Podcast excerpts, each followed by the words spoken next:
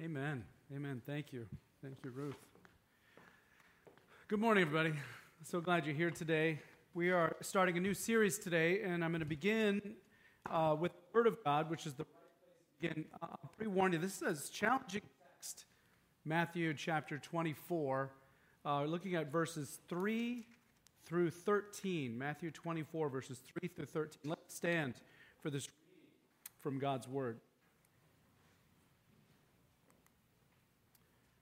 This is Jesus uh, coming out of the temple. He was now sitting at the Mount of Olives, and his disciples came to him in private, and they said this to him Tell us, when will this be, and what will be the sign of your coming and the coming of the age? And Jesus answered them Beware that no one leads you astray. For many will come in my name, saying, I am the Messiah, and they will lead many astray and you will hear of wars, rumors of wars, and see that you are not alarmed. For this must take place, but the end is not yet. For nation will rise against nation, and kingdom against kingdom, and there will be famines and earthquakes in various places. All this but the beginning of the birth pangs. Then they will hand you over to be tortured, and will put you to death, and you will be hated by all nations because of my name. Then many will fall away, and they will betray one another and hate one another. And many false prophets will arise and lead many astray. And because of the increase in lawlessness, the love of many will grow cold. But the one who endures to the end will be saved. This is the gospel of our Lord. Praise be to you, Lord Jesus Christ. You may be seated. Like I said, challenging word. I was wrestling so many different ways this week with how to begin this series on grace and forgiveness. Our series is called A, a Season of Second Chances, and it's learning to live in grace and forgiveness, to live in it, to give it out to others, and to not hold back in it. And uh, it's, it's going to be a very challenging season as God is continuing to work on me in this idea of being a gracious person and forgiving those who have sinned against me. Um, but you know, as we began, like I said, there's there, we're going to get back to that word from Jesus. But I also got to tell you, besides being a little uh, tense about what the power of today's word can be about, I'm also coming to you because I'm a little frustrated this morning. I don't know if the rest of you are joining me in this. I'm frustrated at the change of season. Anyone else? I don't know if it's if it's allowed, but I keep looking at the extended forecast. I'm like, wait, when is spring actually going to spring? We're two weeks removed away from now. I'm getting mad. Sorry, we're two weeks away from Easter, and it's still gray and cold outside. I haven't seen the sun, and I've been saying as I've been meeting, you know, my different groups during the week. They're like, "How can I pray for you?" I'm like, "Pray for me," because I'm getting kind of anxious about this sun. I'm not seeing it for a while, and it's really starting to work in my spirit. Uh, do you, do you feel that too? Like, where is the spring? Okay? And so it's like this season that has not yet come. We know it's coming. We keep waiting for it. Every day you check the weather. Sometimes, even this morning, somebody had the audacity to say, Well, it's kind of nice out there today. I'm like, No, it's not. It's still cloudy and cold. And even when it is nice, it's going to rain. It's terrible. I can't stand it. it. It wasn't helpful this week that my kids and I looked at a memory from four years ago when we were still living in Texas and we were going to the pool for the first time. Ah. But I do find that this lack of changing season, the fact that the season refuses to change, actually is a really good metaphor, a good symbol of what can even happen in, in our hearts. Because we're here at a post resurrection season. We're here still continuing as we would every week, every Sunday, to celebrate the resurrection of Jesus Christ, our Savior and Lord, who died for our sins and was raised by the power of God back so we can be filled with hope and rejoice. And yet, for some of us, can still feel like that season hasn't changed. So, this is a heart check for us where there should be joy and continuing worship maybe there's this sense of a lingering cold in our hearts, and that's what this series is going to explore. The series is going to explore in, in, in some parts uh, what is God's purpose or use for even conflicts in our lives, challenging relationships, to let us know that even when we experience hard times, hard relationships, um, uh, breakdown in, in relationships, He's still good and trustworthy. I want to walk you down some paths of giving and receiving grace and forgiveness that may be important for you in your life and your ministry. We're going to continue together to equip ourselves for the ongoing ministry of reconciliation that God has given all of us by His grace in Jesus Christ. But this morning, as we heard from the word, and we're going to get back to Jesus' hard words in a moment, it begins with a warning. This morning begins with a warning. What happens when we allow unforgiveness to sit in our hearts and become bitterness? What can happen? To a condition where Jesus described, saying, Here's a sign of the last days that our love grows cold. Now, I think this is actually a good place to start, even if it is very challenging to kind of get a heart check before we go to the table, which today I hope and pray we're going to find very healing, very filling, and very, very correcting. Now, as we start talking about grace and forgiveness, I'm going to pre warn you, I am not perfect at this. I'm really not. I am intentional about it. I've, God has led me through a number of different stories in my life, big things, and even on sometimes the daily of learning how to live and give grace and forgiveness and receive it to myself.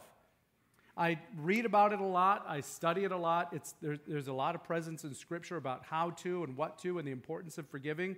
So, and I've, I've counseled a number of people through some really hard, difficult, circumstances, relationships, and have some, seen some amazing stories of, of restoration and some heartbreaking stories of, of, of, of, of bitterness. Like I said, I've, I've walked my own stories of, of needing to forgive and, and receive grace and to extend grace to others. But kind of like most of us might go to a doctor for that small thing to get it checked. And the doctor says, you know, it's small right now, but we got to take care of this now before it grows into something else. This is, this is like that in our hearts. It's important for us to do a check to have the Holy Spirit check, our, check us for any place we may be harboring unforgiveness or bitterness as we enter into a season of second chances. Let me pray. Father, I thank you for this time. I thank you, Lord, for the, the metaphor of the season outside, that it's still gray and cold when it should be bright and sunny. And Lord, if that's a picture of, of any of our hearts here this morning, that we, we, we should be living in this joyful, full color life because of what Jesus has done in being raised, and yet it still feels cold and cloudy in our hearts, Lord. Would you tenderly walk with us through this expression of a season of second chances? Or, or Lord, if there's someone out there that we know when we start talking about needing to forgive, that you know situations or people come up, Lord, would you tenderly walk with us in that and use my words if you can, most of all your Holy Spirit, and your, your own word, God, to lead us. I pray in Jesus' name. Amen. Okay, back to uh, Jesus' words, which I left sort of hanging out there in the wind for you. You know, it's the disciples coming up to him, they're asking, you know, Jesus, can you tell us what will it be like in the last days? What will the signs be? And I, I mean, as a pastor, I get that question fairly uh, uh, regularly. People ask, do you think we're in the last days? And I would tell you, you know, significantly, we're always closer than we were yesterday. If we're heading towards the last days, statistically, we're certainly getting close. I tend to, you know, and again, of course, we know that only God knows. Even Jesus didn't reveal it. He certainly gave us signs, and we can look at those, and we should. But it almost feels sometimes like, like the waves. You know, is the big wave coming? You know, you're like, was that the big wave? Is that the big wave? And I think that God, uh, Jesus, always wants us to live in kind of the perpetual sense of hope and impending sense of his return. I think he always wants us to feel that. But you start looking at the signs, and you think, okay, maybe there's something here that we're closer than maybe we've been in, in previous days. Now, I'm going to walk through some of this very quickly because I want to get you more to the relational part. But he talks about in Matthew 24, he's like, you know, is this the last days? And he starts to give them an outline of some big world problems. He's like, okay, look, here's what it's going to be like in the last days. First of all, be careful that no one leads you astray. There's going to be a lot of false teachers out there, and they're going to say, I'll, I'll save you, I'm Messiah, and they'll lead many, many astray. By the way, he's talking about believers. They'll lead many astray. Many people will go to, onto a false hope, false leadership. They'll lead many astray. And he's like, You're going to hear of wars and rumors of wars, which we hear now, we've heard of in the past, we're going to hear more in the future. Those, he said, don't, don't worry about those. Don't be alarmed about that. That's going to take place. That's okay. But the end is not yet. Then we're going to have nations against nations and kingdom against kingdoms. There's going to be famines. It's going to be you know, hard to find good food. There's going to be the ground shaking in various places. All this, he says, is just the beginning of the birth pangs. So, in other words, those are big world problems. And he's kind of saying, you know, that's, that's actually not anything you need to worry about too much. You're going to hear about those things. It's just the beginning of the birth pangs. Now, before I go on to the, to the part I want to focus on relationally, you know, I don't, we can't ignore the fact that there are uh, about, according to the Voice of Martyrs right now, 600 and 260 million Christians living in places of high levels of persecution. In fact, statistically, one out of every nine people who say they, they follow Christ are in a place of persecution right now. We mostly experience social persecution and i'd love to tell you more about some stories that you know i and my kids have had in the last you know seasons about trying to live their faith in an increasingly secular culture. We face maybe social persecution but there's actually millions of christians around the world today who are living with their lives in jeopardy because of their faith. In fact over 3000 christians are killed every year because of their faith in jesus christ and we should be concerned about that. I'm not, I'm not trying to skip over that to get to something. We do have prayer cards that we put on the back table there every month that detail some of that stuff for you and call us to prayer, which is one of the reasons we're even praying for places like Ukraine where, where Christians are in jeopardy. Okay? But let's go back to where Jesus said things turn personal. Things will turn personal. This is where he says, Many, many will fall away. Let me get it back here. Many will fall away and they will betray one another. This is again, he's talking about people that would say they follow Jesus, they've accepted grace. He said, Many will fall away and they will betray one another and they will hate one another. Brothers and sisters, he's talking about. In that season, many false prophets will arise and start to lead people off, away from the church, away from Christ. And because there's this increase in kind of, well, anything goes, lawlessness, the love of many, and this is the part that really gets chilly to me the love of many will grow cold. This is Jesus himself talking to believers in the church, foretelling what the sign might be before he comes. The love of many will turn cold. Now, as I've highlighted there, this, this word fall away isn't quite as simple as just sort of stumble off or you know, stumble off the path. That's kind of what the implication is physically, like they fall away or they stumble. But this, this uh, original word, skandalizo, it does imply stumble and falling, but it also means offended. In fact, earlier, older Bible translations uh, used to use that word. Many will be offended, and then they will betray one another and hate one another. In other words, like this, they trip, they fall away because they are offended. Now does it start to sound a little more practical? They fall away because they're offended by something. It's not doctrinal, it's not because they don't feel loved or pursued, it's not unresolved, you know, it's not political conflicts in the church. It's unresolved conflict, a spirit of bitterness that draws people away from fellowship and ultimately turns them away from the church and turns them away from faith.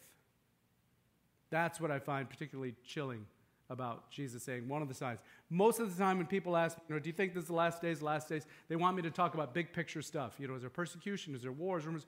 I look at this, and I, this is where I need to have a heart check because this is very personal. Now, let me summarize this section for you real quick. What Jesus is saying here he said, you know, in the, one of the signs of the, the last days, the times before He may return, which, by the way, we should rejoice in. That's nothing we should fear Jesus returning. We want Jesus to come back. We do. Amen? We do, yes. But one of the signs is that many, many, and he's again talking about Christians, will fall away. They'll be tripped by a spirit of offense. They'll feel offended by something, and that'll stumble them away. That'll lead to betrayal. What is betrayal? Well, like Judas and Jesus, betrayal is when you're self interested. I'm only interested in protecting myself, and I will do the other person in to protect myself. That's betrayal. This will give harbor then to hatred as bitterness develops and takes over.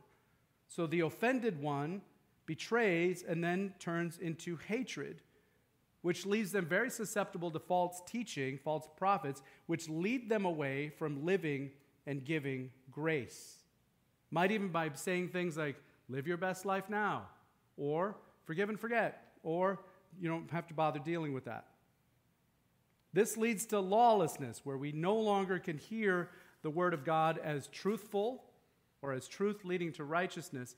And then that spiritual condition, which I'm going to focus on a little bit this morning, the idea that the final condition, the spiritual condition, is that these people, again, he's talking about believers. Many believers, he said, will end up in a spiritual condition in which their love has grown cold. Man, he's talking about people in the church. In the last days, he said there's going to be big things. There's going to be wars, there's going to be persecution, there's going to be famines and earthquakes. But many will fall away by an offended spirit that leads to unforgiveness and bitterness and their love growing cold. So, the, the warning here this morning, and again, we're going to get to communion, so I keep pointing towards the, the hope. The warning here is that many of us are in danger of being offended, tripping on a spirit of being offended, and holding on to those offenses as unforgiveness and bitterness that can lead us to a sp- rejection of spiritual confidence and we won't grow, where our love grows cold. Now, in a moment, I'm going to offer you a, a, kind of an idea of what it looks like in a heart that has grown cold. And this is based, again, on personal reflection, what God has led me through. Again, I'm not perfect in this at all things that I've read, people I've walked with through. I'm going to talk to you about some practical ways that we can get a self check, spirit check on, on if our love has grown cold. But, but when I say this idea of unforgiveness or, or maybe someone you haven't, un, you haven't forgiven, or maybe you someone, someone you need to seek forgiveness from, who comes to mind? When I talk about needing to forgive or being forgiven by, who does the Lord bring to mind? Now, relational conflicts can start early. This actually applies even to young people. Uh, many of us may carry childhood wounds. That was certainly one of my big struggles, a childhood wound when I was a young kid, you know, and a, and a covenant of love that was supposed to be over me with my parents that, that they didn't hold to. I was wounded, and that, so it can start even as a child. But it can also grow more regularly, even in our adolescence. I can't tell you how many times my middle school girls in particular come home and like she's mad at her and she's not talking to her and nobody's talking to him. And friendships they kind of bounce between friend groups sometimes because of anger and bitterness. So it can happen of course in adolescence. As we grow older we enter into more complex relationships with friends and, and marriage and, and maybe kids and extended family in-laws. Ugh we might even have workplace issues that's, that's, been a, that's been a struggle for me in the past where we might give into a spirit of offense if we have not processed through it. Just this week, I was reading about a couple who had, uh, were going through a, a, hard divorce. And 12 years ago, uh, the wife was carrying a bunch of, of plates in the door, and she tripped, and she fell, and the plates smashed all over the floor. And her husband laughed at her. Okay? 12 years later, they were going through a hard divorce, and she, he asked her during the proceedings, like, when do you think that I stopped loving you? And guess what she said? When the plates hit the floor, and you laughed. Now, again, there, there may have been more issues in their marriage, but what I'm asking is could that have been a different story if there had been grace and forgiveness there? Did that one action manifest itself and then kind of be the lens in which they saw one another. I meet a fair amount of people who are angry at God, maybe for something that He's done or something that He didn't do or something He didn't re- relieve. And they're offended by God, and, and even though they might claim to be believers, there's something that's cold about their faith, and they don't seem to be able to grow. That, that's what we're talking about this idea when, when love grows cold. So, again, who does God bring to mind, or what situation does God bring to mind if I ask you, who might you need to extend forgiveness towards, or is there some place that you need to seek forgiveness from? Now, let the Lord continue to work on you. Again, we're going to get to the table, which I pray is going to be very healing for us this morning. But I want to give you three ways that, our, that we can sense that our love has grown cold. And, and the first one is that we stop growing. First one is we stop growing. Offended people uh, get wedded to or locked into that moment or season in which they were hurt. And they, they stop growing because they don't process it and they don't learn to forgive. And, and they might even replay that situation or that relationship over and over again, even long after the relationship is gone. You know, you could be years back and you're still living out of that offense, even though you have nothing to do with those people anymore. You know, and they might, one way they stop growing, you can maybe hear it. Again, I'm talking maybe if you're talking to someone else that's struggling with that, is they keep wanting to tell you that story of what happened when I was hurt. And they'll reapply that bitterness to other situations that have nothing to do with it. They stop growing, they kind of get locked into that season. If they're a believer, it can be hard to worship. It can be hard to, to lift your hands and lift your voice and to, to really sense and walk in the presence of God because we've stopped growing. The Word, the Word of God becomes stale and kind of ineffective. We, we stop growing. In Ephesians chapter 4, verses 26 and 27, it says you can get angry, that's okay, but don't sin when you get angry. Maybe you've heard this before. Don't let the sun set on your anger. It gives an opportunity, or in some translations, a foothold to the devil. He'll hold your foot, he'll keep you from moving forward, he'll keep you from growing. I really struggle with this at times. One of my first uh, jobs in, in ministry, uh, I worked in, a, you know, in, a, in an office with a lot of staff and my boss uh, would not listen to a presentation that I'd worked a long time on. And he refused to listen to me, kind of dismissed me outright. I got so mad about it that I went home and I let that anger, I slept on it. And it, boiled over. And for weeks, then, I really was struggling, not just at, at work, where I was like so mad at my boss, but also even at home. I couldn't really relate well to Alicia. The kids were really young. I had trouble connecting with them. I was really struggling. We'd go to church, and, and you know, I normally was pretty you know, into the worship. I couldn't worship. I'd sit and just stew as the, the preacher preached. I couldn't hear it. Here's the worst part my boss was my father in law. I love this author, Everett Worthington. Uh, he's a Christian PhD, one of the great, uh, he really is like a leader in forgiveness. He writes a lot about forgiveness, and I love this book, A Just Forgiveness. He says it this way We're intended to let the water of forgiveness flow from our hearts. Of course, this, this is believers. We're intended to let the water of forgiveness flow from our hearts. Any attempt to dam it up creates like a dead sea in which life cannot exist. It's like stopping the flow of our lives. Blood. Life itself will stop. See, as forgivers, we're called to forgive as we've been forgiven. It's the very opposite of First Thessalonians chapter 1 verse 3 where Paul commends them for saying, "Look, I see your faith growing, your love is increasing." When we harbor unforgiveness or bitterness, we stop growing. And it can be for weeks, months, years, or even a lifetime. And I'll tell you that time when I was really struggling, it took a supernatural lift. God had to lift that off me. I'll tell you more about that next couple weeks. Lift that spirit of, of offense off me and it was wonderful. Next thing, uh, when we, uh, our love grows cold, is we will develop frostbite. We'll develop frostbite. When we harbor unforgiveness that leads to bitterness, um, we can get mean for no reason. We can be short tempered in, in other places. I actually feel like this idea of frostbite and bitterness, coming from bitterness, is the rise of the aggressive behavior we see in our culture right now. You ever notice how angry people are and how, how willing they are to be angry? I think it's a bitterness. Bitterness affects our ability to relate to other people. We will, uh, we will develop a thick coat in order to protect our hearts. And, and one of the ways that we do that is through sarcasm, clamor, or coarse talk. We can, we can sense that we're trending into bitterness because we have unresolved conflict, and we'll start to be sarcastic and biting. And we do that because we want to keep people back. We don't want them to get too close. We may even hold a judgmental spirit. Sometimes people who, and again, you may not even realize it, hold on to a bitter spirit are very judgmental. They're excellent at pointing out the flaws of other people.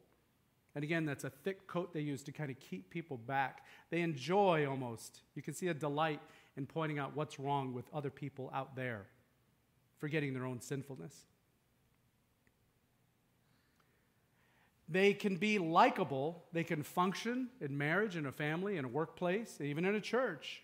But people like them, but they sometimes are even scared of them. You ever have that where you're, you're friends with someone, you like them, but you're like, I'm also kind of scared of you a little bit. And so we're nicer around them because we want to try to keep them happy.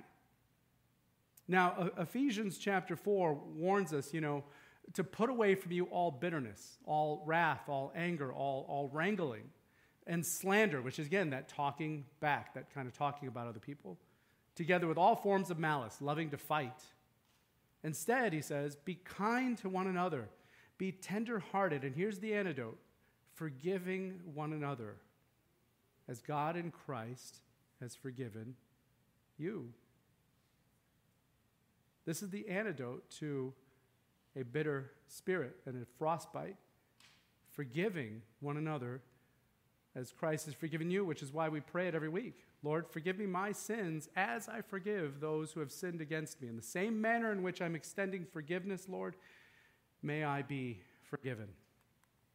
One more uh, sign that we may be harboring uh, a bitter spirit, and, and this is a hard one we risk exposure. We risk exposure. For those of you who've grown up in deep cold, you may know what exposure can do to us.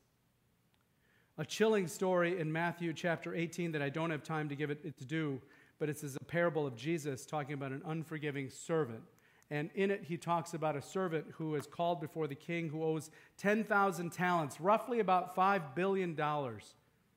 And he begs for mercy from the king, and he's forgiven that debt because the king is merciful and kind. But then the servant turns around in the very same moment and sees another servant who owes him about $2,000. 5 billion er, forgiven, 2,000 owed. And the person who owes him the 2,000 begs him, "Will you please forgive me the 2,000? I don't I can't pay that." And the and the original servant who was forgiven the 5 billion throws the second man in prison. How often we do that to people too, throw them in a prison. And, and the king remarks to him, calling the first servant into his presence. He says, You are wicked. And he orders him to pay the full original debt. He's now responsible for the full five billion. And then Jesus steps out of that story and gives us this commentary, which is very, again, very chilling. In verse 35 of Matthew 18, he says, This is how my heavenly Father will do also to every one of you if you do not forgive your brother or sister from your heart. That's cold. You see, we have to be really careful about bitterness and unforgiveness. Most of the time, when we say, Oh, I, I, I forgive and forget, we've done neither. We can't hold on to bitterness and unforgiveness. Now, I know a lot of questions may be coming up right now. Well, what does that mean to forgive? And do I have to let that person back in life? We're going to explore all that in just a bit, but we just need to do a self check this morning if we're struggling with unforgiveness or bitterness. Does it feel like we've stopped growing? No matter how hard we try, does it feel like we're not growing spiritually? Have we have a frostbite? Do we delight in talking about other people or, or using our, our attitude to kind of keep people back from being close to us?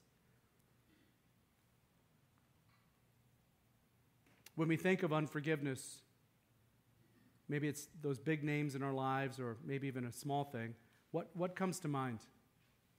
See, as, as we go to communion this morning, we want to take some time to confess, to just reflect on our sins, asking the Lord to search us, search us and know our hearts, to test us and know our thoughts. Lord, see if there's any offensive way in us and lead us in the way of everlasting. My friends, for, before we come to the table this morning, we have a confessional response. It's hymn number 355. Uh, forgive our sins as we forgive others. So we're going to reflect on this, and then we'll head to the table.